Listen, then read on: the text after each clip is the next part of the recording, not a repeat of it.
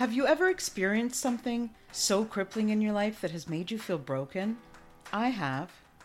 Are you someone who has a giving heart but is struggling to feel good themselves?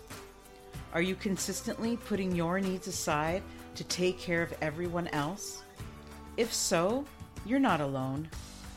Giving starts with giving to yourself so that you are able to give of yourself to other people.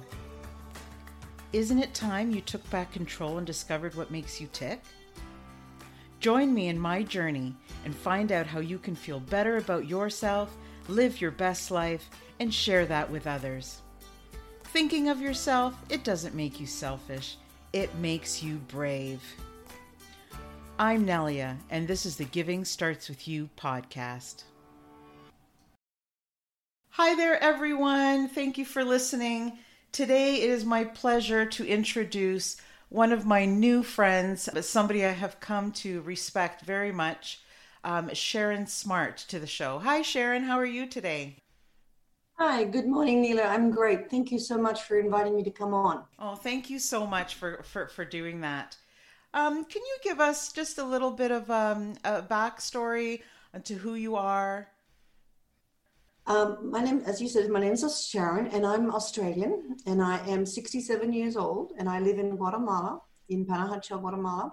I came here over 30 years ago when uh, I was working for a store in Canada as a buyer, and I opened a small cottage industry. I fell in love with the Guatemala, with the lake, with the indigenous people here, and then eventually I met my husband here, who's from the States, and we fell in love. We got married and we adopted our first daughter Zoe here in Guatemala in 1994. And then we adopted our second daughter here in Guatemala in 2004, sorry. And from that time we opened an organization called Fundamaya, and we have been running that organization ever since. And it is an organization that helps Indigenous people here with education, with construction of homes, with uh, medical care, um, also with stoves, water filters. We have three preschools where we have Indigenous children go to the preschools, and these are children who are from families that do not have enough to eat. And the children get a head start with their education, but also get a head start with their nutrition. We also have an elderly care program and an animal program and a construction program and a microloans program. Wow, I'm it's amazing. Thank you so much for all the work that you do. It really does impact so many people. Thank you for agreeing to be one of our launch partners for our day one of our podcast.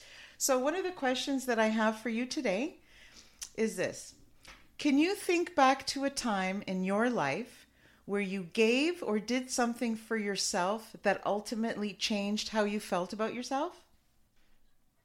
Would have to say that I think the, the thing that I did that changed my opinion about myself and probably about life was adopting our daughter Zoe and then our daughter Aaliyah and realizing the great gift that was that somebody had given us and the responsibility we had. And also from that, becoming a mother made me realize how much more the children needed here in Guatemala than I realized.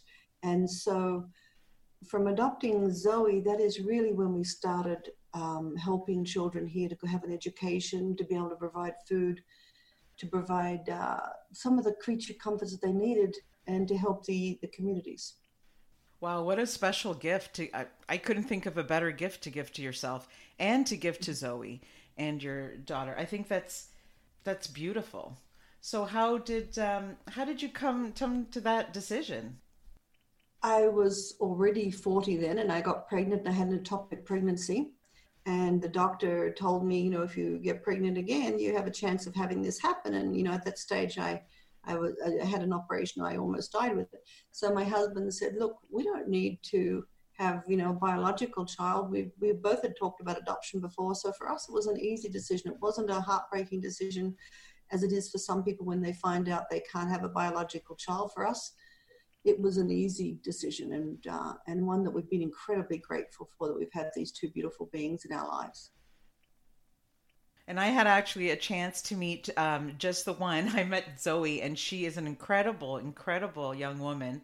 She does so much work in the community, and and I would love to meet um, your other daughter. That would be maybe the next time we come down, we could all we could all have a little bit of a conversation together. That would be lovely. Well, thank you so much. Today is only um, a short interview for our launch, but um, I think, again, that is the most beautiful gift somebody could give to themselves. I know that um, my child, too, means the world to me, and it's just, but it's tough, you know, because you. Uh, you know you have to mold them into this special person and and it can be difficult as a parent but it's so worth it and and your daughters have become beautiful beautiful people thank you so much do anything else you'd like to add today no, I just want to say thank you for having come down to Guatemala and for bringing the, the people you did with you and for sharing all the wonderful joy that you did with your music and your singing. Uh, everybody loved it, and we were very, very grateful to have you and the rest of the group here with us. Oh, thank you so much. It was my pleasure. What I received from the welcome that I received from Fundamaya and you personally, and from the children, surpassed anything that we could ever do. It was great. Thank you. I'm happy to hear that. Thank you so much. And uh, we will have you again on the show. Thank you. We look forward to it. Thank you. Thank you for tuning in to this week's episode.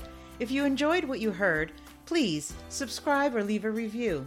See you next week on the Giving Starts With You podcast.